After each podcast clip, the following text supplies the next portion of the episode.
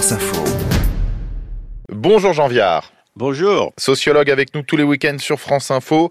Des habitants de Rennes manifestent aujourd'hui pour demander à ce qu'un train de nuit passe par leur gare. Certains en ont fait de même à Brest la semaine dernière. Et on a vu ce même genre de manifestation à Nancy ou encore à Lyon le mois dernier, des mouvements soutenus par des associations écologistes comme Greenpeace bien souvent, alors que des lignes de train de nuit, Jean Viard, ont aussi euh, rouvert récemment, Paris-Bayonne, Paris-Aurillac, Paris-Berlin. Notre question de société aujourd'hui, donc, comment expliquer ce regain de popularité du train de nuit en France? Faut toujours être relatif. La, population, les gens qui prennent le train de nuit a doublé. On est passé de 350 000 clients à peu près à 700 000 euh, entre 2019 et aujourd'hui. Mais c'est vrai que c'est une question de nombre de lignes aussi. Hein. Et puis on a mmh. restauré 129 voitures pour être tout à fait précis. Après, il faut se dire une chose, il y a eu 122 millions de clients dans le TGV la même année. Donc il faut garder les ordres de grandeur pour se rendre compte que le train de nuit est une demande. Euh, d'ailleurs, les trains de nuit partent tous de Paris pour aller vers le sud. Ça a un petit côté week-end. Donc ça, c'est la première. La deuxième chose, c'est, au fond, pourquoi on avait arrêté le train de nuit?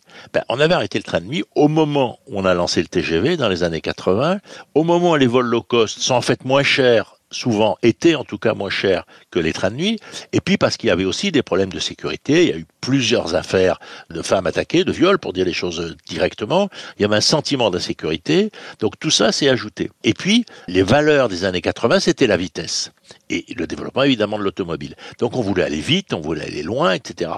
Et nous, on a changé de monde. On est, même si la plupart des gens ne prennent pas de train de nuit, mais ça se développe parce qu'on est dans une époque marquée par la question de l'impact écologique. Le train de nuit est beaucoup plus écologique que l'avion, évidemment, par le fait qu'au fond, la lenteur, ce qui renvoie à Pierre Sansot et son éloge de la lenteur, mais ça, ça nous renvoie déjà 30 ans en arrière, mais la lenteur peut être vue comme un principe positif. Le train est fonctionnel. Je pars vers 10 heures du soir de Paris, j'arrive à 6 heures du matin à Toulouse ou à Venise. J'ai gagné une nuit d'hôtel, j'ai dormi, et puis peut-être que j'ai rencontré des gens, bu un café, etc. C'est un lieu de rencontre. En avion, on rencontre personne. Donc, il y a tout ça qui joue. Donc, c'est une tendance, mais comme toujours, faisant attention, c'est une tendance des grandes villes qui vont dans des grandes villes pour une population, au fond, extrêmement urbaine. Mais le train de nuit euh, Paris-Berlin, par exemple, il n'a pas été abandonné dans les années 80, il y a si longtemps, c'était il y a une dizaine d'années, et puis là, on le voit revenir euh, aujourd'hui. Pour vous, c'est vraiment que le train de nuit, même si c'est pas massif, mais ça correspond euh, à l'ère du temps, finalement, maintenant, à de nouvelles exigences et plus au passé.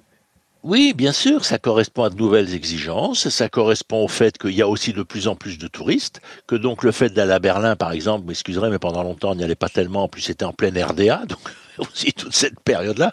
Donc, si vous voulez, ça rentre. Il y a, faut pas se leurrer, c'est des trains, beaucoup de tourisme et de week-end.